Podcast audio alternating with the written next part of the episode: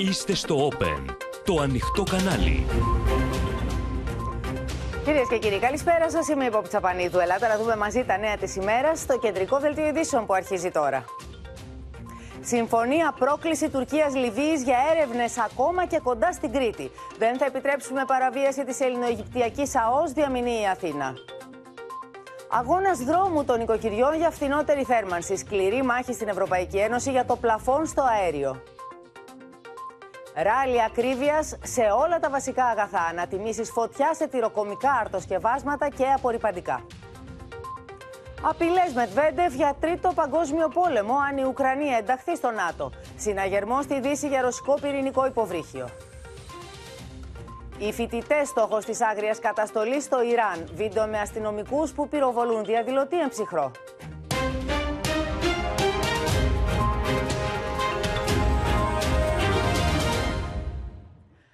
Φωτιά, κυρίες και κύριοι, στην νοτιοανατολική Μεσόγειο απειλεί να βάλει η νέα παράνομη συμφωνία Τουρκία-Λιβύη, που δίνει δικαίωμα στον Ερντογάν να ξεκινήσει έρευνες για φυσικό αέριο, ακόμη και κοντά στις ακτές της Κρήτης. Η Αθήνα διεμήνυσε ότι δεν πρόκειται να επιτρέψει την παραβίαση της Ελληνοαιγυπτιακής Συμφωνίας για τις θαλάσσιες ζώνες και ο Νίκος Δένδιας ενημέρωσε Ευρωπαϊκή Ένωση και Ισραήλ. Κατηγορηματικά αντίθετο με την επιλογή της φιλοτουρκικής κυβέρνησης της Λιβύης, εμφανίζεται και το κοινοβούλιο της χώρας. Το μισό Υπουργικό Συμβούλιο του Ταγί Περντογάν ταξίδεψε στη Λιβύη για να υπογράψει τη συμφωνία που πάει ένα βήμα πιο μπροστά, το παράνομο τουρκολιβικό μνημόνιο. Οι Υπουργοί Εξωτερικών, Άμυνας, Ενέργειας Εμπορίου και το δεξιχέρι του Τουρκού Προέδρου Ιμπραήμ Καλίν ήταν εκεί για να σφίξουν το χέρι του καθοδηγούμενου από την Άγκυρα Πρωθυπουργού Τμπεϊμπά. E, iki tane anlaşma imzaladık. Hidrokarbonlar ve protokol alanlarındaki mutabakat e, muhtıralarını imzaladık. Şu anda arkadaşlarımız üzerinde e, müzakere etmeye devam ediyorlar. Bugün inşallah e, gaz alanında da bir mutabakat muhtırasını imzalayarak e, dönmüş olacağız. Τώρα το μεγάλο ερώτημα είναι αν η Τουρκία θα επιχειρήσει να κάνει έρευνες και εντός της περιοχής που καθορίζεται από τη συμφωνία της Ελληνογυπτιακής Αποκλειστικής Οικονομικής Ζώνης, πατώντας πάνω στο παράνομο τουρκολιβικό μνημόνιο. Ο σεβασμός της Συμφωνίας Ελλάδα-Αιγύπτου του 2020 για την οριοθέτηση της ΑΟΣ είναι απολύτως ζωτικής σημασίας. Σε κάθε περίπτωση η Ελλάδα θα υπερασπιστεί την κυριαρχία και τα κυριαρχικά δικαιώματά της.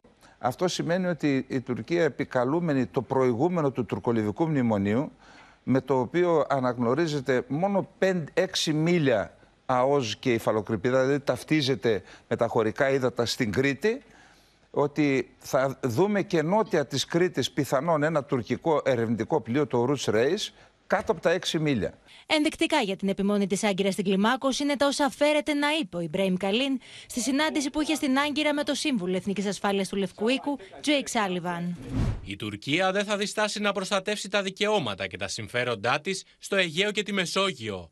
Οι επιθετικές ενέργειες της Ελλάδας, οι οποίες αντιβαίνουν στο διεθνές δίκαιο, είναι απαράδεκτες. Η Αθήνα συνεχίζει τη διεθνοποίηση της τουρκικής επιθετικότητας και ο Κυριάκος Μητσοτάκης αναμένεται να καταγγείλει τον αναθεωρητισμό της Άγκυρας στη Σύνοδο της Ευρωπαϊκής Ένωσης στην Πράγα που ξεκινάει την Πέμπτη με παρόντα τον Ταγί Περντογάν. Την ίδια ώρα, παράθυρο για συνάντηση Μητσοτάκη Ερντογάν άνοιξε ο κυβερνητικός εκπρόσωπος, αν κάτι τέτοιο ζητηθεί από την τουρκική πλευρά. Νομίζω ότι είναι πολύ πρόωρο για να πούμε οτιδήποτε. Εάν υπάρξει η πρόθεση από την πλευρά της α, Τουρκίας για μια τέτοιου είδους α, συνάντηση, ε, θα αξιολογήσουμε με θετική διάθεση το να γίνει η συνάντηση αυτή. Είναι γνωστές οι, οι κόκκινες γραμμές. Ωστόσο, το κλίμα που καλλιεργούν οι υπουργοί του Ερντογάν δεν αφήνουν περιθώρια αισιοδοξίας. Κάποιοι Έλληνες πολιτικοί λένε ψέματα σε κάθε ευκαιρία και δυσφημούν την Τουρκία. Στην ιατρική βιβλιογραφία αυτό ονομάζεται μυθομανία. Ασθένεια του ψέματος. Τόσο πολλοί που πίστεψαν και οι ίδιοι το ψέμα. Τους ευχόμαστε περαστικά. Δεν πρέπει να φοβόμαστε τίποτα, αλλά να είμαστε προετοιμασμένοι για όλα. Έχουμε το διεθνές δίκαιο με το μέρος μας και επίσης έχουμε την αποτρεπτική δύναμη να περασπιστούμε την κυριαρχία και τα κυριαρχικά μας δικαιώματα.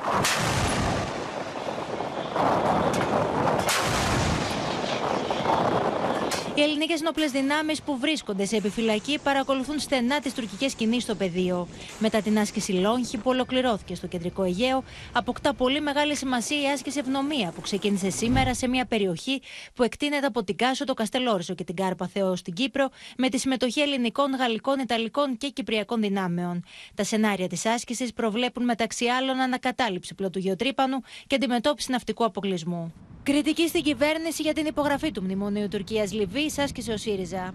Η υπογραφή νέων μνημονίων συνεργασίας Τουρκία-Λιβύη στον ενεργειακό τομέα στη βάση του παράνομου μνημονίου του Νοεμβρίου 2019 αποτελεί μια ακόμα εξαιρετικά δυσμενή και επικίνδυνη εξέλιξη για τα συμφέροντα της Ελλάδας.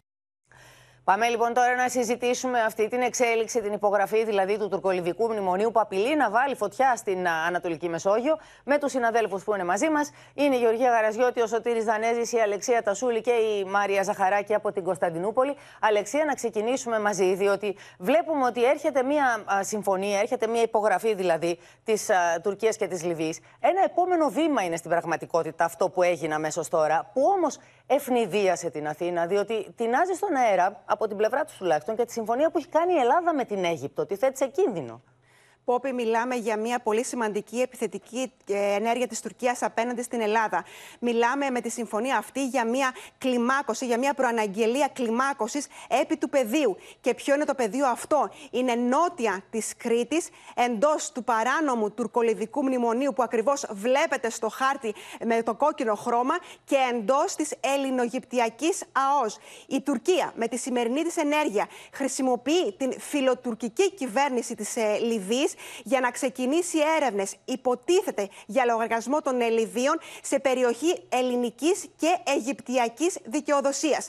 Στο Υπουργείο Εξωτερικών Πόπη περιμένουν να δούνε το περιεχόμενο της ε, συμφωνίας αυτής που υπεγράφει ανάμεσα στην ε, Τουρκία και την Λιβύη. Περιμένουν επίσης να δούνε και τον χάρτη που εκ των πραγμάτων θα δημοσιεύσει η τουρκική κρατική εταιρεία πετρελαίου για να δώσει το στίγμα για το πού θα κινηθεί το τουρκικό σεισμογραφικό. Σε λίγη ώρα στο Υπουργείο Εξωτερικών θα μεταβεί ο Αμερικανός πρέσβης Τζορτζ Τσούνις προκειμένου να έχει συνάντηση με τον Νίκο Δένδια για να ενημερωθεί για όλες τις εξελίξεις. Θυμίζω ότι μόλις χθες ο σύμβουλος Εθνικής Ασφαλείας, τον είπα, ο Τζέικ Σάλιβαν, είχε συνάντηση με τον Ιμπραήμ Καλίν, το δεξί χέρι του Ταγίπ Ερντογάν.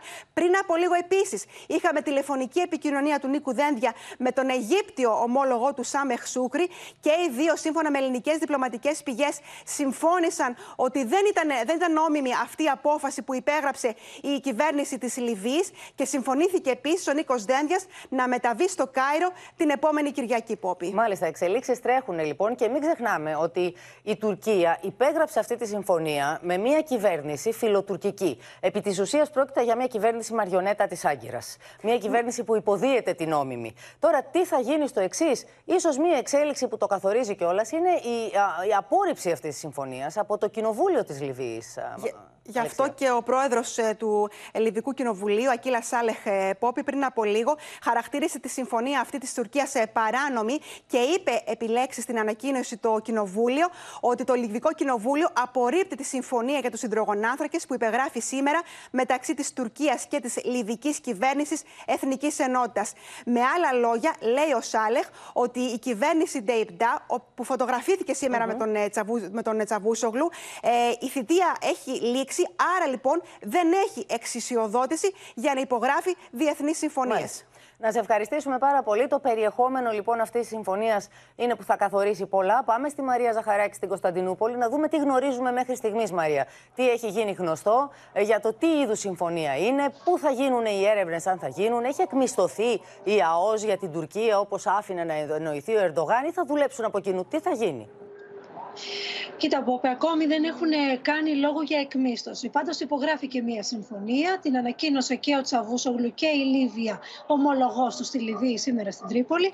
Και μάλιστα μια συμφωνία τρία χρόνια μετά το αμφιλεγόμενο αυτό μνημόνιο που καθορίστηκαν οι θαλάσσιες ζώνες μεταξύ Τουρκίας και Λιβύης.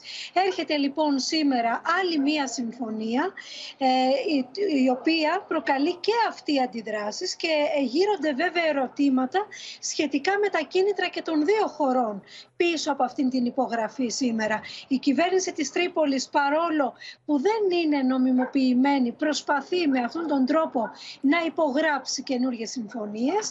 Το ίδιο λένε και εδώ κάποιοι που επικρίνουν την κυβέρνηση της Τουρκίας για αυτά τα βήματα και από την άλλη η Άγκυρα λένε επιδιώκει να δημιουργήσει τετελεσμένα στην Ανατολική Μεσόγειο. Πέρα λοιπόν από τις αντιδράσεις που ακούσαμε πριν από λίγο από την Αλεξία στη Λιβύη για την εγκυρότητα ιδιαιτερότητα αυτού του μνημονίου υπάρχει και ένα άλλο θολό σημείο ως προς τι αφορά αυτή η συμφωνία σήμερα. Οι δύο υπουργοί τον ονόμασαν πρώτα απ' όλα Συμφωνία για υδρογονάνθρακες. Από την άλλη όμως ο Τσαβούσογλου είπε ότι περιμένουμε απόψε μέχρι να επιστρέψουμε να υπογράψουμε και μια συμφωνία για φυσικό αέριο. Δηλαδή ευελπιστεί και για δεύτερη συμφωνία.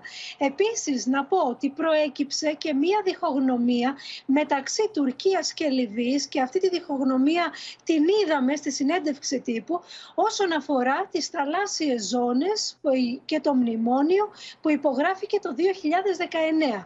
Ο Τσαβούσογλου από τη μία είπε ότι είναι σε ισχύ αυτό το μνημόνιο και στη βάση αυτού του μνημονίου σήμερα υπογράφηκε και η νέα συμφωνία.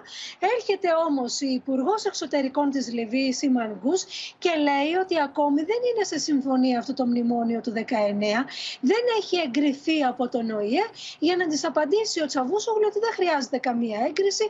Εμείς την έχουμε υπογράψει ως δύο κυρίαρχα κράτη και άρα μπορούμε να προχωρήσουμε. Λοιπόν. Φάνηκε λοιπόν ότι οι δύο πιο αρμόδιοι υπουργοί δεν έχουν την ίδια άποψη για το τι υπογράφουν. Τώρα, Θέλω Μαρία. όμως πριν κλείσουμε Ναι, ναι. Πόπη να πω ότι υπήρχαν δηλώσεις μόλις πριν από λίγο του Τσελίκ, ο οποίος Τσελίκ ο- είναι ο εκπρόσωπος του κυβερνώντος κόμματος, είπε χαρακτηριστικά ότι ο Δένδιας είναι η αιτία της κρίσης μεταξύ Ελλάδας και Τουρκίας. Και αν επιβάλλουν, είπε, σιωπή, να μην μιλάει ο κύριος Δένδιας όπως είπε χαρακτηριστικά, τότε να δείτε που θα πέσει η ένταση. Και κατηγόρησε βέβαια όχι μόνο την Ελλάδα για αυτή την ένταση, αλλά και τις Ηνωμένες Πολιτείες ότι εξοπλίζουν μια χώρα η οποία Μάλιστα. θέλει είναι να επιτεθεί φανερό, στην είναι Τουρκία. φανερό, Μαρία, ότι δεν έχει, δεν έχει συγχωρήσει η Άγκυρα καθόλου τον Δένδια που πριν από λίγο καιρό είχε βάλει στη θέση του Ζαβούσογλου μέσα στην, α, στην Τουρκία. Ενώ ήταν καλεσμένος του μέσα στην Τουρκία. Να σε ευχαριστήσουμε πάρα πολύ. Μία δήλωση του Υπουργού Εξωτερικών της Τουρκίας, του Μερβούτ α, Τσαβούσογλου, θα παρακολουθήσουμε τώρα σε σχέση με τη συμφωνία και τι λέει για την δικαιοδοσία τρίτων χωρών σε αυτήν. Fakat bugün e, geçmişte imzaladığımız anlaşmalar, bugünkü imzaladığımız anlaşmalar iki egemen devlet arasında Libya ve Türkiye e, arasında kazan kazan anlayışıyla e, imzalanan anlaşmalardır. Dolayısıyla üçüncü ülkelerin iki e, egemen ülkenin an- imzaladığı anlaşmaya müdahale etme hakkı yoktur. E, onların ne düşündüğü önemli değil. Λοιπόν, η- με όλα τα νόμιμα μέσα, είπε, τα, και- τα κυριαρχικά δικαιώματα. Λέμε εμείς ότι. α, θα πάω στην Αλεξέτα Σούλη κατευθείαν, διότι έχουμε μία καινούρια ανακοίνωση από το Υπουργείο Εξωτερικών, η οποία μας, α, είναι σκληρή απάντηση στην, α, στην Άγκυρα και α, θα την ακούσουμε αναλυτικά από την Αλεξία. Λοιπόν, είναι μια ανακοίνωση που μας στήθε μόλις τώρα από το Υπουργείο Εξωτερικών που σχολιάζει ακριβώς την υπογραφή του Μνημονίου Συνεργασίας μεταξύ της Λιβύη και της Τουρκίας. Λέει λοιπόν το Υπουργείο Εξωτερικών ότι η Ελλάδα έχει κυριαρχικά δικαιώματα στην περιοχή, τα οποία προτίθεται να υπερασπιστεί με όλα τα νόμιμα μέσα, με σεβασμό στο δίκαιο της θάλασσας. Υπενθυμίζει ότι η Ελλάδα έχει προβεί σε οριοθέτηση της ΑΟΣ με την Αίγυπτο και ότι επίσης διατηρεί το δικαίωμα για την υφαλοκρηπίδα, ε, ε, η οποία ελήψη διμερούς συμφωνίας ορίζεται με τη μέση γραμμή. Μάλιστα. Επισημαίνει ακόμη ότι το τουρκολιβικό μνημόνιο που υπεγράφει το 2019 είναι παράνομο, είναι άκυρο και ανυπόστατο. Ω εκ τούτου, ουδής έχει το δικαίωμα να το επικαλείται. Και επίσης καταλήγει στην ανακοίνωση του Υπουργείου Εξωτερικών ότι οποιαδήποτε αναφορά ή ενέργεια σε εφαρμογή του εν λόγω μνημονίου θα είναι εκ των πραγμάτων παράνομη και αναλόγως της βαρύτητάς της θα υπάρξει αντίδραση τόσο σε διμερές επίπεδο όσο και σε επίπεδο Ευρωπαϊκής Ένωσης και ΝΑΤΟ. Πόπουλα. Αλεξία, θα σε ευχαριστήσουμε πολύ και πάμε στη Γεωργία Γαραζιώτη τώρα για να δούμε, καθώς οι ένοπλες δυνάμεις μας είναι και σε ετοιμότητα, ποια σενάρια επεξεργαζόμαστε. Τι μπορεί να συμβεί δηλαδή που να προκαλέσει την Ελλάδα η πλευρά της Τουρκίας, η τουρκική πλευρά. Έτσι είναι, Πόπη, μετά τις σημερινές εξελίξεις, το Υπουργείο Άμυνας μαζί με το ΓΕΘΑ και τα υπόλοιπα επιτελεία εξετάζουν μια σειρά σενάριων τουρκικής κλιμάκωσης με το τουρκικό ερευνητικό ο Ρούτς Ρέις, το οποίο, όπως έχει ανακοινωθεί, θα βγει σύντομα στην Ανατολική Μεσόγειο. Το πρώτο σενάριο που εξετάζουν είναι οι Τούρκοι να επιχειρήσουν να κάνουν έρευνες με το Ρούτς Ρέις νότια της Κρήτης εντός του παράνομου τουρκολιβικού μνημονίου. Να θυμίσω ότι ήδη υπάρχει μια ανάφτεξη για το Ρούτς Ρέις στον κόλπο της Ατάλειας, η οποία όμως μπορούμε να πούμε ότι μπορεί να αλλάξει οποιαδήποτε στιγμή. Και να δούμε ένα νέο σημείο ερευνών. Το δεύτερο σενάριο λοιπόν που εξετάζουν είναι μια παράλληλη έξοδος του Ρούτ Ρέις μαζί με το νέο ε, ελικοπτεροφόρο Ανατολού της Τουρκίας, του οποίου πρόσφατα ολοκληρώθηκαν οι δοκιμές. Και ένα τρίτο σενάριο είναι μια έξοδος του Ρούτ Ρέις με παράλληλη μετακίνηση του γεωτρύπανου, του τέταρτου πλωτού γεωτρύπανου Αμπτούλ Χαμίτ Χάν στην Ανατολική Μεσόγειο, πιθανότατα νότια της Κρήτης. Το Αμπτούλ Χαμίτ Χάν ολοκληρώνει τις γεωτρήσεις του αυτή την Παρασκευή. Έχει μια ανάφτεξη η οποία λήγει στις 7 Οκτωβρίου και περιμένουμε να δούμε αν θα υπάρξει έκδοση νέας ναύτεξ. Κλείνοντας, Πόπη, να σου πω ότι οι στρατιωτικές πηγές εκτιμούν ότι οι Τούρκοι πιθανότατα θα επιχειρήσουν να κάνουν έρευνες σε όλη την περιοχή πλέον του παράνομου τουρκολιβικού ε, συμφώνου, με τις ελληνικές νόπλε δυνάμεις να είναι έτοιμες να αντιδράσουν ανα πάσα στιγμή, ανάλογα με το πού θα κινηθεί το τουρκικό γεωτρύπανο, καθώς η Αθήνα δεν θα επιτρέψει καμία παραβίαση των κυριαρχικών της δικαιωμάτων. Ένα, να σε ευχαριστήσουμε πολύ, Γεωργία.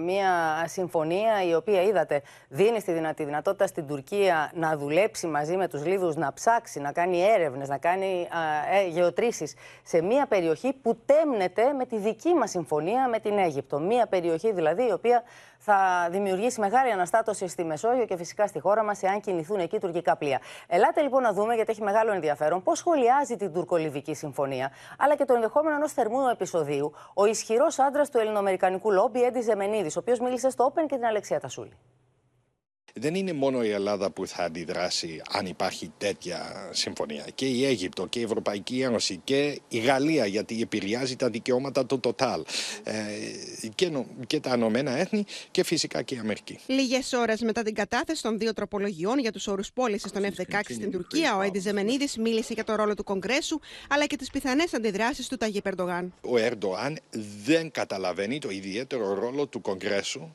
στην Αμερικάνικη Δημοκρατία. Ο πρόεδρος δεν μπορεί να κάνει ό,τι θέλει στην εξωτερική πολιτική της Αμερικής. Δεν νομίζω έχει καταλάβει ακόμα ο Ερντοάν ότι το βέτο του Μενέντες στην αντίδραση του Κογκρέσου είναι όσο σημαντική όσο ό,τι θέλει ο Λευκός Οίκος. Ξέρουμε ότι και η αναβάθμιση των F-16 είναι, ε, παίρνει χρόνια. Ο πρώην Πρωθυπουργός ο Τσίπρας έκανε τη συμφωνία 17 και τώρα φέτος πήραμε τα πρώτα ε, Vipers και οι Τούρκοι μπορεί να έχουν αυτούς τους όρους, να αρχίσει η αναβάθμιση και την ώρα που τελειώσει και είναι να τα πάρουν, αν ακόμα κάνουν παραβιάσεις, να μην τους τα δώσουν. Έτσι έγινε, αν θυμηθούμε καλά, και με την υπόθεση το F-35. Ο κύριος Ερντοάν δεν είναι και πολύ λογικός όλα αυτά που κάνει, αλλά απ' την άλλη ε, μια κλιμάκωση τώρα αφού και η Αμερική δίνει και πιο έντονα μηνύματα, ε, μπορεί να, έχει,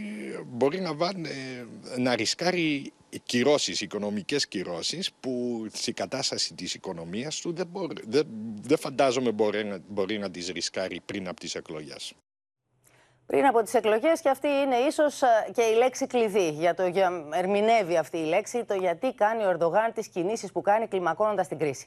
Πάμε στο Σωτήρι Δανέζη, γιατί βλέπουμε πια το πράγμα να το τραβάει στα άκρα. Κάνει τη μία κίνηση μετά την άλλη και φέρνει συνεχώς τη χώρα μας απέναντι από τη δική του. Ναι, ο Ερντογάν έχει ιτηθεί κατά κράτος στον τομέα της οικονομίας που τον κράτησε στην εξουσία 20 χρόνια. Αποφασίζει πλέον να παίξει δυνατά το εθνικιστικό χαρτί εν ώψη εκλογών, είναι πίσω στις δημοσκοπήσεις, ξέρει ότι αν χάσει, χάνεται και ο ίδιος, μπορεί να καταλήξει ακόμη και στη φυλακή. Τι κάνει λοιπόν, πριν μερικούς μήνες έκανε μια απόπειρα να εισβάλλει στη Συρία, εισέπραξε απαγορευτικό από Αμερική και Ρωσία και αναγκάστηκε να βάλει αυτά τα σχέδια της ε, εισβολής στον πάγο. Έτσι τώρα στρέφεται πάση δυνάμει εναντίον της Ελλάδας. Τώρα το ζήτημα βέβαια, Σωτήρη, είναι αν θα το, το επιτρέψουν και οι Αμερικάνοι να το κάνει, να τραβήξει δηλαδή τόσο το σκηνή. Αυτή την περίοδο θα έλεγε κανείς πως είναι πολύ δύσκολο με δεδομένη και την αστάθεια που έχει προκαλέσει η εισβολή της Ρωσίας στην Ουκρανία και γιατί η Ουάσιγκτον δεν θα άφηνε τον Ερντογάν να σκοράρει πόντους εναντίον της Ελλάδας. Βέβαια, ο ίδιος είναι απρόβλεπτος, παίζει για το τελευταίο του πολιτικό χαρτί. Τώρα προσπαθεί να αποσπάσει την προσοχή από το βατερλό της οικονομίας και επιχειρεί να ενώσει τους Τούρκους κάτω από τη σημαία και να τους πείσει ότι έχει αυξήσει την επιρροή της χώρας στο εξωτερικό, ότι είναι μεγάλος ηγέτης το σχέδιο αυτό και ταυτόχρονα η μεγαλομανία του υπηρετεί η ιδέα της, γαλάζιας, της γαλάζιας πατρίδας και του τουρκο-λιβικού μνημονίου. Δεν είπε χθες άλλωστε ότι τα φυσικά σύνορα της χώρας φτάνουν στις 32 χώρες όπου υπάρχουν 78 τουρκικά νοικοταφεία. Προφανώς φαντασιώνεται ότι είναι ο Σελεϊμάνο μεγαλοπρεπή. Το ζήτημα είναι μέχρι πού θα το φτάσει όμως, θα το τραβήξει κι άλλο το σκηνή. Δηλαδή, μπορεί να δούμε γεωτρύπανα τουρκικά νότια της Κρήτης, στην ελληνική ΑΟΣ. Δεν αποκλείεται να φτάσει ως εκεί για να δοκιμάσει και τις ελληνικές αντοχές. Μην γελιόμαστε, μια γλώσσα καταλαβαίνει ο Ερντογάν, η γλώσσα της ισχύως και των κυρώσεων. Η Ελλάδα έχει τη δύναμη των όπλων για την άμυνά της. Το όπλο των κυρώσεων όμως το έχουν Αμερικανοί και Ευρωπαίοι. Θα το χρησιμοποιήσουν ή θα τον αφήσουν να παριστάνει τον ΤΑΗ της Νοτιοανατολικής Μεσογείου, που το πρωί είναι μέλος του ΝΑΤΟ και το απόγευμα φίλος του Πούτιν και των Ιρανών μουλάδων; Να σε ευχαριστήσουμε πάρα πολύ, Σωτήρη, να σε ευχαριστήσουμε πολύ. Και πάμε να δούμε τι γίνεται τώρα στα σύνορά μας με την Τουρκία στον Εύρο. Είναι μαζί μας η Μίνα Καραμίτρου, διότι οι ροές οι μεταναστευτικές μήνας συνεχώς αυξάνονται και η Ελλάδα παίρνει τα μέτρα της και εκεί. Και μάλιστα μέσα στις επόμενες ημέρες, μέσα στην επόμενη εβδομάδα, θα ακούσουμε και για τη θωράκιση την ηλεκτρονική του τείχους που υπάρχει στον Εύρο. Του φράχτη. Και το πιο σημαντικό, Πόπι, είναι το γεγονός ότι έρχεται χειμώνας. Ε, θα ανέβουν αρκετά τα νερά στο ποτάμι και άρα ένα από τα βασικά μέτρα ε, αποτροπής θα είναι οι περιπολίες με τις λέμβους μέσα στον ποταμό Εύρο.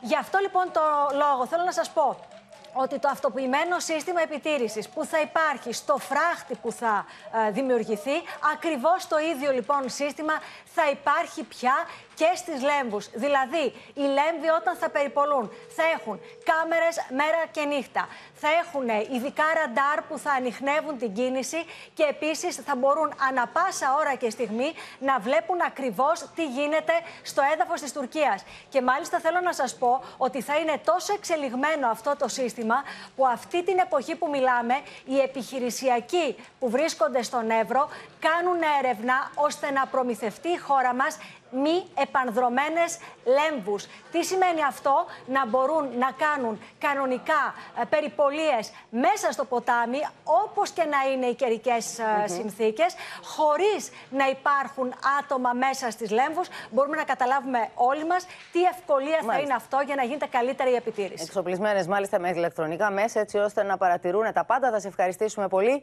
Ένας χειμώνας λοιπόν, ο οποίος έρχεται καυτός προμηνύεται και έρχεται και εν μέσω ενεργειακής κρίσης που ανησυχεί νοικοκυριά, ανησυχεί επιχειρήσεις, τα οποία υπολογίζουν το σύστημα θέρμανσης που συμφέρει περισσότερο. Η Ελλάδα ετοιμάζεται να προτείνει Ευρωπαϊκό Μηχανισμό Εφαρμογής του Πλαφών στο φυσικό αέριο και ο Πρωθυπουργός με άρθρο του στο Bloomberg τονίζει την ανάγκη επιβολής του. Επιβάλλεται να μπει πλαφόν στην τιμή του φυσικού αερίου. Διαμηνεί μέσω του Bloomberg ο Πρωθυπουργός Κυριάκος Μητσοτάκης την ώρα που η ενεργειακή ακρίβεια και όλη την Ευρώπη. Μετά από μήνες διαβούλευσης και αποκλήσεων, είναι καιρός η Ευρώπη να θέσει ανώτατο όριο στις τιμές του φυσικού αερίου. Η Ρωσία έχει εργαλειοποιήσει ως όπλο την ενέργεια, με σαφή στόχο της να αποσταθεροποιήσει τις κοινωνίες μας. Η Ευρώπη πρέπει να ανακτήσει τον έλεγχο της αγοράς φυσικού αερίου της. Η Ελλάδα ετοιμάζει τεχνική πρόταση για το πώς μπορεί να επιβληθεί το πλαφόν στο αέριο, η οποία και θα συζητηθεί αυτή την εβδομάδα σε τηλεδιάσκεψη με άλλους υπουργούς ενέργειας. Τα τεχνικά κλιμάκια της Ελλάδος έχουμε ετοιμάσει μια τέτοια πρόταση. Ε, απαντώντας και στους προβληματισμούς που έχει η Γερμανία και κάποιες άλλες χώρες, εμείς προτείνουμε να τεθεί προς έγκριση στο Συμβούλιο Υπουργών Ενέργειας. Την ίδια ώρα στην Ελλάδα τα νοικοκυριά αναζητούν προσιτό τρόπο θέρμανσης και κάνουν υπολογισμούς για το ποιο σύστημα συμφέρει. Το κόστος θέρμανσης με ρεύμα διαφέρει ανάλογα με το σύστημα. Με ένα νοικοκυριό που χρησιμοποιεί αντλίες θερμότητας να αναμένεται να πληρώσει τη χειμερινή περίοδο 252 ευρώ. Ενώ μια οικογένεια που χρησιμοποιεί θερμάστρες και άλλα ενεργοβόρα ηλεκτρικά σώματα 705 ευρώ. Οι αυξήσεις είναι μεγάλες. Είναι πολύ δύσκολο. Με το χειμώνα που έχουμε είναι πάρα πολύ δύσκολο. Δυναμικά στον τρόπο θέρμανσης επιστρέφει και το φυσικό αέριο μετά την κρατική επιδότηση, που ρίχνει την τιμή στα 12 με 14 λεπτά την κιλοβατόρα. Η γενική εικόνα είναι ότι με τις επιδοτήσεις, ε, λαμβάνοντας υπόψη και το φόρο στο πετρέλαιο, έρχεται μία ή άλλη περίπου ε, το κόστος με φυσικό αέριο και πετρέλαιο. Σε δίλημα μπαίνουν πλέον όσοι καταναλωτές σκέφτονται να γυρίσουν το σύστημα από αέριο σε πετρέλαιο, καθώς με τα σημερινά δεδομένα ένα νοικοκυριό θα πληρώσει για θέρμανση με αέριο το χειμώνα από 610 έως 700 ευρώ και με πετρέλαιο 675 ευρώ, εφόσον η τιμή κλειδώσει στα 1,35 ευρώ το λίτρο μετά την επιδότηση. Εδώ λοιπόν στο θέμα θα το συζητήσουμε με τους συναδέλφους, τη Μαρία Ρόνη από τις Βρυξέλλες, τον Παντελή Βαλασόπουλο από το Βερολίνο. Μαζί μας όμως στο στούντιο είναι και ο Στέφανος Σίσκο, διότι ανακοινώθηκαν και τα σενάρια τα οποία θα εφαρμοστούν σε περίπτωση που η χώρα μας αντιμετωπίσει πρόβλημα στο αέριο. Υπάρχει δηλαδή έλλειψη στο αέριο. Τι θα συμβεί λοιπόν σε αυτές τις περιπτώσεις, σε αυτή την περίπτωση που κανείς δεν θέλει να, να τη δούμε; Ακριβώς. Που η Ρυθμιστική Αρχή Ενέργειας έχει τρία επίπεδα συναγερμού στο σχέδιο έκτακτης ανάγκης. Το τρίτο επίπεδο συναγερμού είναι αυτό που, απέχεται, που απευχόμαστε όλοι, δηλαδή έχουμε έλλειψη στο φυσικό αέριο. Τι συμβαίνει τώρα σε αυτή την περίπτωση; Θα έχουμε διακοπή τροφοδοσίας αερίου και θα ξεκινήσουμε πρώτα με τις μεγάλες βιομηχανίες, στη συνέχεια με μονάδες ηλεκτροπαραγωγής που δεν χρειάζονται εφόσον έχει διασφαλιστεί ότι υπάρχει ρεύμα, εμπορικοί καταναλωτές εκτός προστασίας, δηλαδή με πολύ ψηλή κατανάλωση σε φυσικό αέριο και σταματάμε τις εξαγωγές. Όλα αυτά γιατί γίνονται, για να μην κοπεί το αέριο στους προστατευόμενους καταναλωτές. Οι οποίοι πάμε να δούμε στην επόμενη κάρτα ποιοι είναι. Είναι τα νοικοκυριά, είναι τα νοσοκομεία, είναι τα σχολεία, είναι αεροδρόμια, κρίσιμες δομές ε, για τη λειτουργία του κράτους, πρατήρια εφοδιασμού και κάποια κτίρια του δημοσίου όπως η Βουλή ή η Προεδρία της Δημοκρατίας. Και αυτοί πρέπει να προστατευτούν όλοι, γι' αυτό και κόβεται το αέριο στους πρώτους που, προανε... που μας είπες ήδη. Μάλιστα. Ακριβώς. Και πριν φτάσουμε στη διακοψιμότητα, ε, και για να, το, το αέριο με το δελτίο, με συγχωρείτε, έχει μια σειρά μέτρων, εθελοντική μείωση κατανάλωσης, να γεννήσουν οι μονάδες ηλεκτροπαραγωγής που χρησιμοποιούν αέριο με δίζελ, αύξηση του λιγνίτη και μια σειρά άλλων μέτρων πριν φτάσουμε, όπως είπαμε, στο αέριο με το δελτίο. Πόπη. Μάλιστα, να σε ευχαριστήσουμε πάρα πολύ. Η μάχη στο μεταξύ στην Ευρώπη γίνεται για το πλαφόν. Πάμε στη Μαρία Αρώνη στις Βρυξέλλες να μας πει περισσότερα. Καλό, καλησπέρα, Πόπη. Σύμφωνα με ένα σχέδιο δήλωσης των 27 Ευρωπαίων ηγετών που πρόκειται να υιοθετήσουν ε, την Παρασκευή στην άτυπο Σύνοδο Κορυφής στην ε, Πράγα, το οποίο έχουμε στη διάθεσή μας. Οι ηγέτες της Ευρωπαϊκής Ένωσης αναμένεται να ζητήσουν από την ε, Επιτροπή για πολλωστή φορά να παρουσιάσει λύσεις για ένα πλαφόν στην τιμή του φυσικού αερίου. Είναι ένα ζήτημα στο οποίο ξέρουμε ότι φέρνει αντιρρήσεις στη Γερμανία. Σήμερα πάντως η Ευρωπαϊκή Επιτροπή ανακοίνωσε ότι βρίσκεται σε συνομιλίες με την Γερμανία για αυτό το πακέτο ενεργειακής στήριξης ύψους 200 δισεκατομμύριων ευρώ. Θα πρέπει να εξετάσει η Επιτροπή εάν αυτό είναι νόμιμη ε, ή ε, παράνομη κρατική ενίσχυση, εάν ε, στρεβλώνει τον ανταγωνισμό στην Ευρωπαϊκή Ένωση, δίνοντας πλεονέκτημα στις γερμανικές επιχειρήσεις, όπως πολλοί επικριτές υποστηρίζουν. Να πούμε ότι οι δύο επίτροποι μέσα στην Επιτροπή, ο Γάλλος και ο Ιταλός, είναι οι πιο ισχυροί επικριτές. Ο Ιταλός Επίτροπος Οικονομίας, ο Πάλο Τζεντιλόνι, σήμερα από το Eurogroup στο Λουξεμβούργο, είπε ότι είναι απολύτως δικαιολογημένη η αντίδραση κάποιων κρατών μελών σε αυτό το πακέτο που ανακοίνωσε η Γερμανία. Είπε ότι πρέπει να αποφύγουμε τον κατακαιρματισμό της ενιαίας αγοράς και να ενισχύσουμε Μάλιστα. τα εργαλεία αλληλεγγύης. Γιατί ανάμεσα σε όλα τα άλλα, βεβαίως. Και... πιο σκληρή η δήλωση του Τιέρι Μπρετών, του Γάλλου Επιτρόπου. Ανάμεσα σε όλα τα άλλα, εντείνονται και αυτές οι ανισότητες οι ευρωπαϊκές. Να σε ευχαριστήσουμε πολύ. Πάμε στο Βερολίνο, στον Παντελή Βαλασόπουλο, διότι ο αγωγός Nord Stream 2 που δεν ήθελαν να, γίνει, να λειτουργήσει οι Αμερικάνοι, τον βάζουν να λειτουργήσει οι Ρώσοι. Μετά τις διαρροές που υπήρξαν, μετά τις εκρήξεις, τι συμβαίνει, Παντελή; Ναι, καλησπέρα. Να το πιάσουμε λίγο από εκεί που το άφησε και η Μαρία. Να πω ότι σε λίγη ώρα θα υπάρξει γεύμα στην καγκελαρία μεταξύ του Σόλτς και του κύριου Μακρόν, του Πρόεδρου της Γαλλίας, με κύριο θέμα το πλαφόν. Η συζήτηση θα είναι για το ενεργειακό, Άρα μπορούμε να δούμε και κάποιες εξελίξεις τις επόμενες ημέρες, εφόσον η Γερμανία σε ορισμένα θέματα φαίνεται να κάνει πίσω. Θα το δούμε αυτό όμως. Κρατάμε πολύ Τώρα, μικρό σύμφωνα... καλάθι πάντως στο θέμα αυτό. Ναι, ναι. Χρονίζει. Ναι. Εδώ μπορεί να μην έχουμε ακόμη χειμώνα, αλλά η Ευρώπη έχει ήδη χειμώνα και πολλοί παγώνουν. Γι' αυτό και βλέπουμε και διαδηλώσεις σε πολλές περιοχές. Πάμε τώρα να δούμε να τι πούμε... γίνεται με το Nord Stream. Ναι, με τους αγωγούς έχουμε μία ε, ε, ανακοίνωση της ε, Gazprom, η οποία λέει ότι έχει στους κατεστραμμένους αγωγούς έχει καταφέρει να στεθεροποιήσει λέει, την πίεση του φυσικού αερίου εργάζεται για τη μείωση και στην β' γραμμή. Να εξηγήσουμε ότι η αγωγή του Nord Stream 1 φαίνεται ότι είναι κατεστραμμένη. Η αγωγή του Nord Stream 2 έχει χτυπηθεί ο ένας,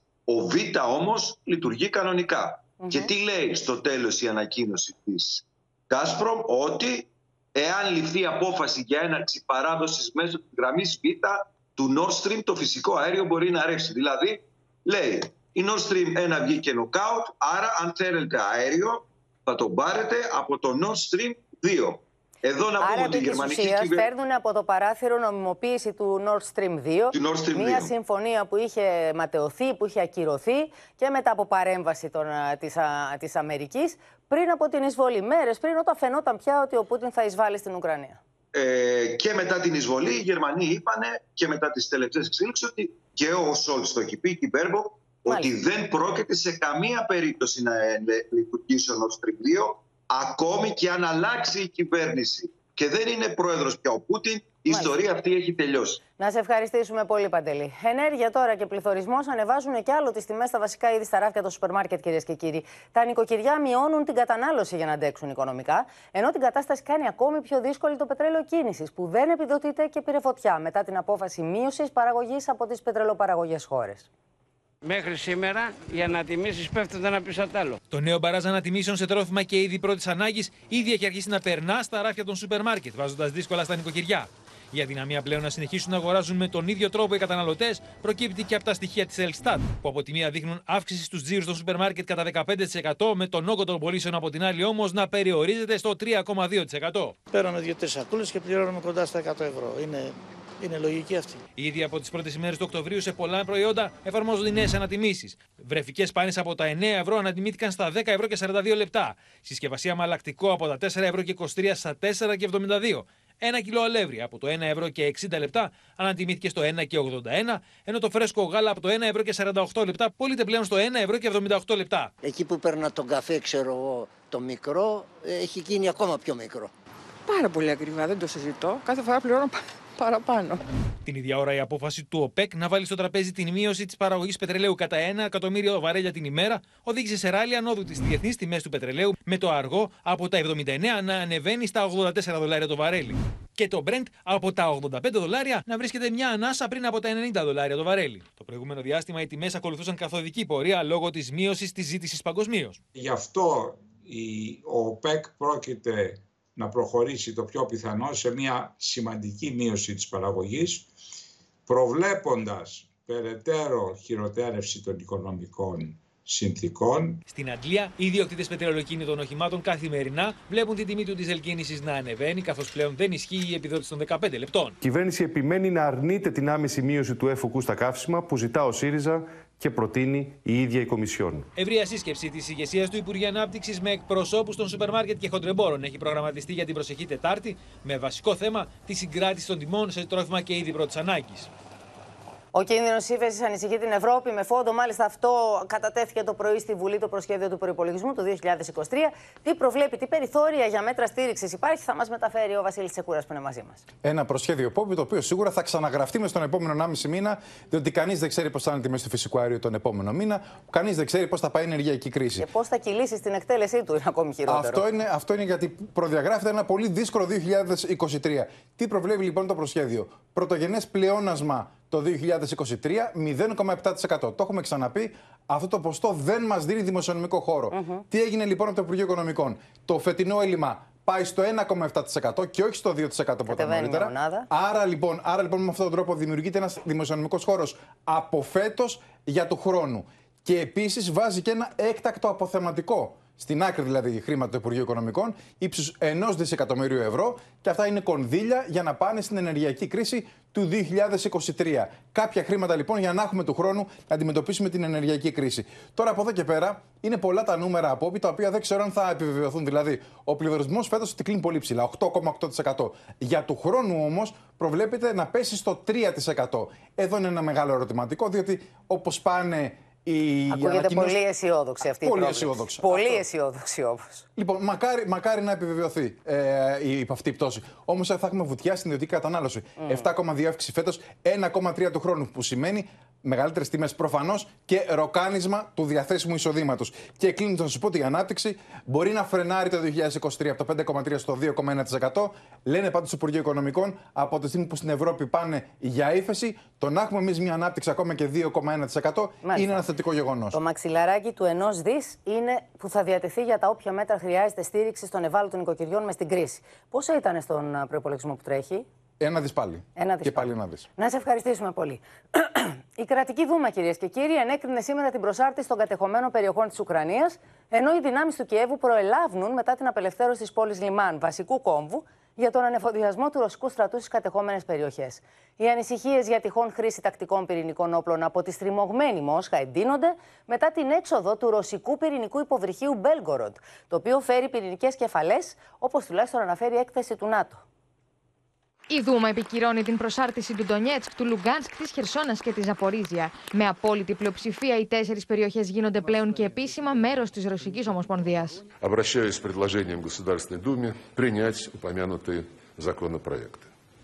Уверен, что их принятие послужит на благо всего многонационального народа нашей страны. Ο Ουκρανικό στρατό είναι σε θέση να αποθήσει τι ρωσικέ δυνάμει, υπογραμμίζει ο Γεν Στόλτερμπεργκ, γεγονό που αποδεικνύεται από την ανακατάληψη τη πόλη Λιμάν. We have seen that they have been able to take a new uh, town, Liman, uh, and that demonstrates that the Ukrainians are making progress, are able to push back uh, the Russian forces because of their courage, because of their uh, uh, bravery, their uh, skills, but of course also because of the advanced weapons that the United States and other allies are providing.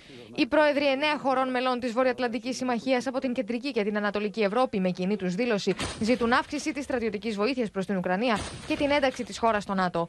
Η Ιταλική Λα Ρεπούμπλικα αποκαλύπτει νατοική έκθεση, σύμφωνα με την οποία το πυρηνοκίνητο υποβρύχιο Μπέλγκοροντ του ρωσικού στόλου απέπλευσε. Ένα υποβρύχιο το οποίο μπορεί να φέρει πυρηνικές κεφαλές και που έχει χαρακτηριστεί ως όπλο της αποκάλυψης.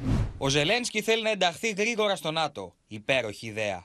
Απλώς παρακαλεί τη Βορειοατλαντική Συμμαχία να επισπεύσει την έναρξη ενός τρίτου παγκοσμίου πολέμου.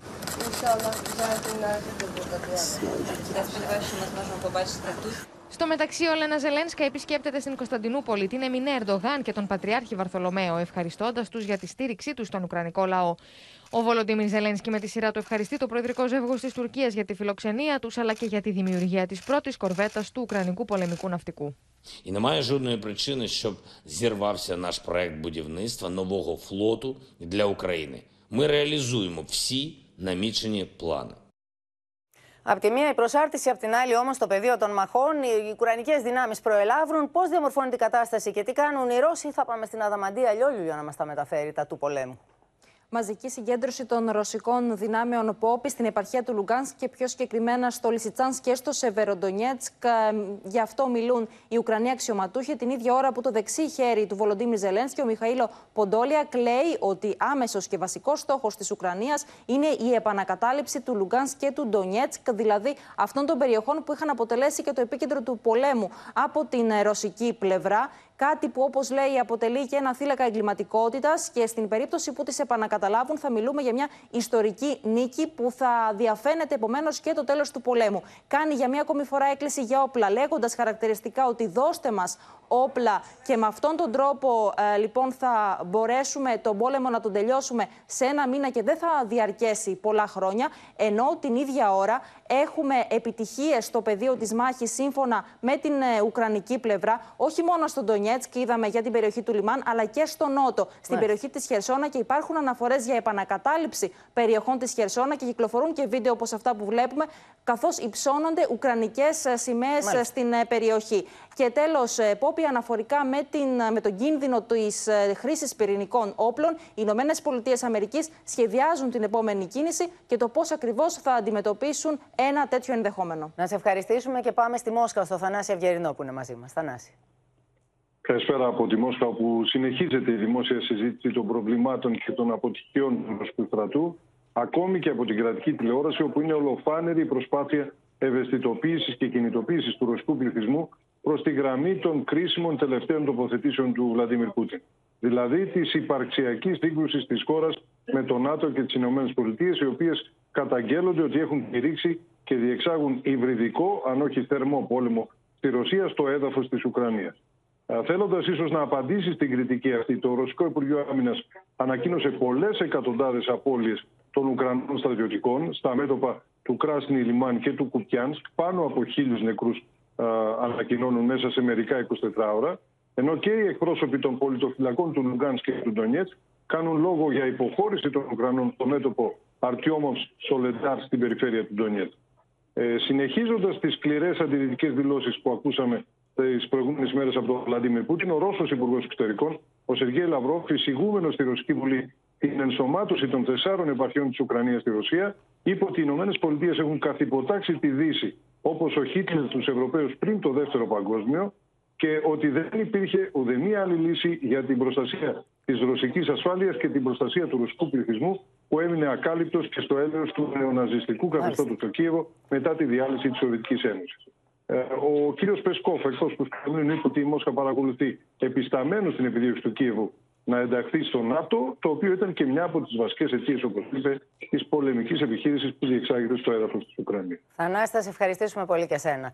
Και ελάτε τώρα στην εσωτερική δισογραφία. Η έλλειψη γιατρών, κυρίως αναισθησιολόγων, στα μεγάλα νοσοκομεία της Αθήνας οδηγεί στην αναβολή χιλιάδων τακτικών χειρουργείων. Για παράδειγμα, μόνο στον Ευαγγελισμό, ασθενείς περιμένουν ακόμη και 14 μήνες για να χειρουργηθεί. Εκεί λείπουν νοσηλευτές περισσότερο και κλίνες. Στις λίστες αναμονής για χειρουργείο στον Ευαγγελισμό βρίσκονται ήδη 2.650 ασθενείς, ενώ ο χρόνος που απαιτείται μέχρι την επέμβαση φτάνει και τους 14 μήνες. Καθυστερήσεις που η πλειοψηφία των ασθενών δεν μπορεί να αντέξει. Οι λίστες αναμονής υπάρχουν στον Ευαγγελισμό και υπάρχει καθυστέρηση όσον αφορά τα χειρουργεία. Υπάρχουν και πολλοί ασθενείς οι οποίοι φεύγουν από τις λίστες, απευθυνόμενοι στον ιδιωτικό τομέα για να μπορέσουν να χειρουργηθούν πιο γρήγορα. Μόνο στην καρδιοχειρουργική κλινική περιμένουν κοντά στους 800 ασθενείς. Εμείς προσπαθώντας να ξεπεράσουμε το πρόβλημα, βάζουμε νύχτα και Σάββατα και Κυριακές και απογεύματα συνέχεια χειρουργία, προκειμένου να εξυπηρετήσουμε τη λίστα. Η οποία λίστα αριθμεί αυτή τη στιγμή μέσα στο σύστημα γύρω στα 778 άτομα. Όπως λένε οι εργαζόμενοι του νοσοκομείου, οι πολύμηνε καθυστερήσεις οφείλονται κατά κύριο λόγο στην έλλειψη νοσηλευτικού προσωπικού, με αποτέλεσμα χειρουργικές αίθουσες να μένουν κλειστές. Αυτή τη στιγμή στο νοσοκομείο έχουμε πλήρως εξοπλισμένες 17 αίθουσες χειρουργικές και λειτουργούν ε, από 1η Σεπτέμβρη λειτουργούν οι 11. Όλο το καλοκαίρι λειτουργούσαν οι 8 αίθουσες. Φρένο στα χειρουργία έχει βάλει και η πανδημία, αφού μεγάλος αριθμός κλίνων χρησιμοποιείται για ασθενείς με κορονοϊό. Η καρδιοχειρουργική είχε ας πούμε 42 κλίνες και έχει περιοριστεί αυτή τη στιγμή στις 12. Δεν μπορείς να εξυπηρετήσεις τον κόσμο 12. Η καρδιοχειρουργική στον Ευαγγελισμό εφημερεύει μέρα παραμέρα. Για όλη την Ελλάδα από τη Λάρισα μέχρι την Κρήτη. Το μεγαλύτερο πρόβλημα στον Ευαγγελισμό εντοπίζεται στο ορθοπαιδικό και στο καρδιοχειρουργικό τμήμα, με τις συχνές εφημερίες να δυσκολεύουν περισσότερο την κατάσταση και τα επίγοντα περιστατικά να βάζουν στην άκρη τα τακτικά χειρουργεία.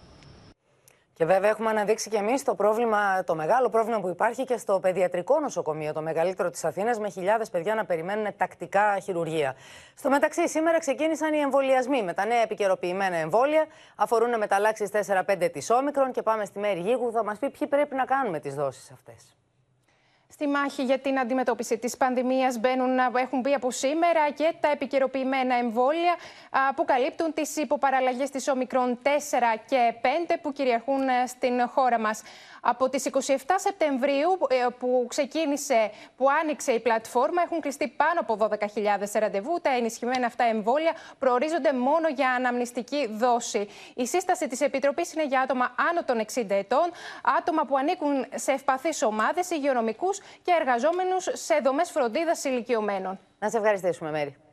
Η Πανεπιστημιακή Αστυνομία, κυρίες και κύριοι, κρατά ακόμα στους δρόμους τους φοιτητές, οι οποίοι διαμαρτυρήθηκαν σήμερα έξω από την Βρυτανία του Αριστοτελείου Πανεπιστημίου στη Θεσσαλονίκη. Ο Υπουργός Παιδείας πάντως ανακοίνωσε πως όχι μόνο θα συνεχιστούν οι περιπολίες, αλλά θα διατεθεί και μια εφαρμογή στο κινητό για τους φοιτητές που χρειάζονται τη βοήθειά της. Και στο Πανεπιστήμιο της Πάτρας ολοκληρώθηκε μεγάλη έρευνα εκαθάρισης για φοιτητές που μένουν στις αιστείες.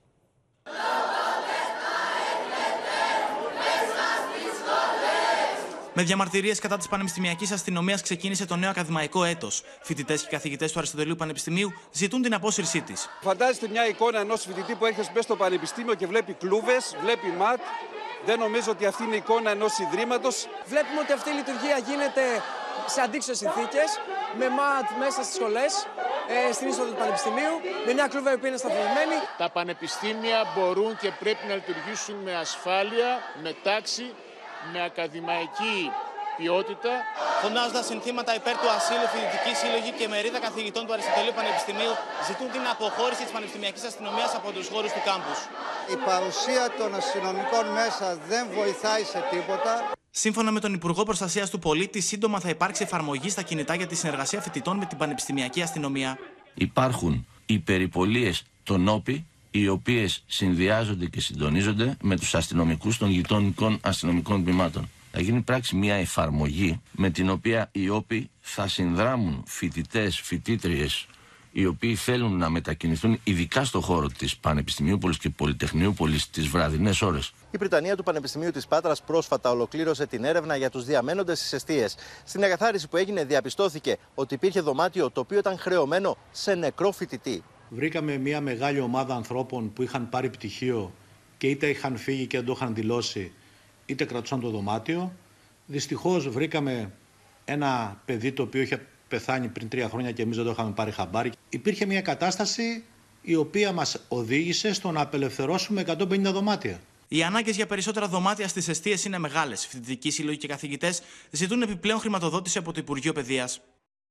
Η Εξεταστική Επιτροπή για τις Τηλεφωνικές Παρακολουθήσεις μπορεί να ρίξει αυλαία. Οι υποκλοπές όμως συνεχίζουν να τροφοδοτούν την πολιτική κόντρα, με αφορμή αυτή τη φορά τη συνέντευξη του Πρωθυπουργού ότι κάποιος έβαλε σφίνα σε πιθανή συνεργασία μεταξύ Νέας Δημοκρατίας και Πασόκ σε αυτή την, με αυτή την υπόθεση. Η υπόθεση των υποκλοπών απομακρύνει, μέχρι στιγμής τουλάχιστον, οποιοδήποτε ενδεχόμενο συνεργασίας Νέας Δημοκρατίας με το κίνημα αλλαγής, με τον κυβερνητικό εκπρόσωπο να υποστηρίζει, σε συνέχεια των όσων είπε χθες ο Πρωθυπουργός, ότι κάποιοι δεν θα ήθελαν αυτήν την μετεκλογική συνεργασία. Σε ένα ε, τοπίο που εξαιτίας της απλής αναλογικής υπήρχε η, η σύγχυση, προφανώς ορισμένοι θα ήταν ωφελημένοι με το να δυναμητήσουν τις σχέσεις μεταξύ χώρων. Ο Πρωθυπουργός είπε τα αυτονόητα πράγματα, δεν χωράει κανένα παραπάνω σχόλιο σε αυτήν την ιστορία. Πίσω από τη συνέντευξη Μητσοτάκη του Sunday Times, πάντως, το Πασόκ βλέπει ομολογία ενοχής. Η αλήθεια είναι ότι η Νέα Δημοκρατία θέλησε μέσα από αυτή την επιχείρηση παρακολούθησης να κρατήσει σε ομοιρία μία ολόκληρη παράταξη. Την ίδια ώρα, η Επιτροπή Πέγκα του Ευρωκοινοβουλίου έστειλε επιστολή στη Europol ζητώντας να κάνει έρευνα στην Ελλάδα για τις υποκλοπές, εκφράζοντας την ανησυχία της. Ο κύριος Μητσοτάκης είναι επικίνδυνος για το κράτος δικαίου και αυτό γίνει αντιληπτό και στις Βρυξέλλες. Η Πέγκα στην επιστολή κάνει λόγο ρητά για προθυμία της ελληνικής κυβέρνησης να διελευκάνει την υπόθεση. Η επιχείρηση συγκάλυψη θα αποτύχει. Οι απαντήσεις θα δοθούν. Καλοδεχούμενη κάθε πρωτοβουλία εθνικών και ευρωπαϊκών αρχών έτσι κι αλλιώς απαιτείται συνεργασία προκειμένου να δοθεί απάντηση ε, στο ζήτημα αυτό. Για μία ακόμη φορά, τις μεγαλόστομες διακηρύξεις για άπλετο φως διαδέχθηκε το βαθύ σκοτάδι που σκέπασε όλες τις υποθέσεις τόσο του Προέδρου του Πασόκ και των δημοσιογράφων, όσο και ειδικά την υπόθεση των υποκλοπών στο τηλεφωνικό κέντρο της Κεντρικής Επιτροπής του ΚΚΕ. Τώρα πάμε στο Ιράν. Οι αντικυβερνητικές διαδηλώσεις εκεί μετά τη δολοφονία της 22χρονη Αμινή από την αστυνομία Ιθών κατεστάλησαν βία από το θεοκρατικό καθεστώς που έβαλε στο στόχαστρο τους φοιτητές. Το βίντεο που δείχνει αστυνομικούς να πυροβολούν φοιτητή σοκάρει. Αστυνομικοί με πολιτικά ρούχα σταματούν έναν άνδρα και μια γυναίκα που επιβαίνουν σε μηχανή. Ξυλοκοπούν άγρια τον άνδρα και τον πυροβολούν σχεδόν εξ επαφής. Ο άνδρας φαίνεται να τρέμει από τον πόνο. Η γυναίκα τον κοιτάζει σοκαρισμένη.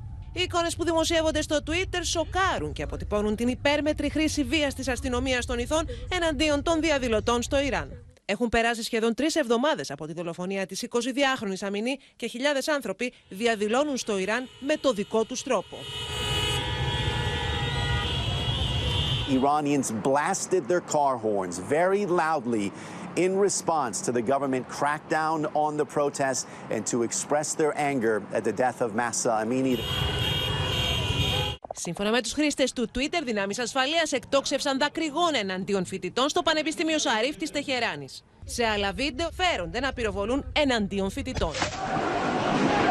Σε αυτό το βίντεο, δυνάμεις ασφαλείας κυνηγούν δεκάδες φοιτητές που είναι παγιδευμένοι στο υπόγειο πάρκινγκ του Πανεπιστημίου. Υπάρχουν αναφορές ότι έχουν συλληφθεί πολλοί φοιτητές. Διαδηλώσεις αλληλεγγύης σε όλο τον κόσμο. Στο Παρίσι, γυναίκες και άντρες σήκωσαν τα πλακάτ τους, φωνάζοντας τέλος στο θεοκρατικό καθεστώς του Ιράν. There are so many uh, forbidden things for the women in Iran. We cannot sing, we cannot ride a bike, we cannot ride a motorbike in Iran. Δικαίωση για τη δολοφονία της Αμινή ζητούν και στην Τουρκία αλλά και στη Γερμανία. To show solidarity with the Iranian people who are getting on the streets right now and risking their lives.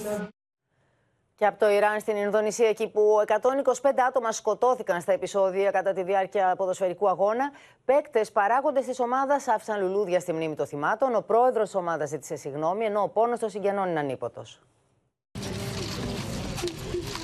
Παίκτες και παράγοντες της ποδοσφαιρικής ομάδας Αρένα αφήνουν λουλούδια στη μνήμη των 125 ανθρώπων που έχασαν τη ζωή τους στα πιο αιματηρά επεισόδια που έχουν συμβεί ποτέ σε γήπεδο. Sebagai tim kita datang ke sini untuk minta maaf kepada seluruh keluarga yang dampak tragedi ini yang yang keluarga meninggal ataupun yang keluarga yang masih sakit di yang masih di rumah sakit.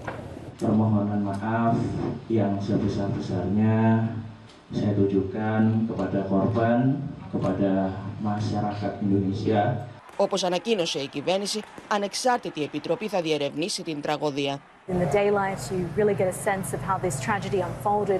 You can see this ventilation area has been appears to have been smashed by spectators as they tried their best to leave the stadium once tear gas was fired. And this metal door over here, you can see how it's been bent out of shape because people were really running for their lives. Tertumpuknya dalam sebuah pintu yang di pintu tersebut terjadi kerumunan bahkan puluhan ribu yang tentu kita tahu dengan desak-desakan akhirnya ada yang Στο νοσοκομείο εκτιλήσονται δραματικές σκηνές. Συγγενείς ξεσπούν σε λιγμούς μαθαίνοντας τα άσχημα νέα για τους δικούς τους ανθρώπους. Όσοι βρίσκονταν μέσα στο στάδιο, εξιστορούν τις εφιαλτικές στιγμές που έζησαν.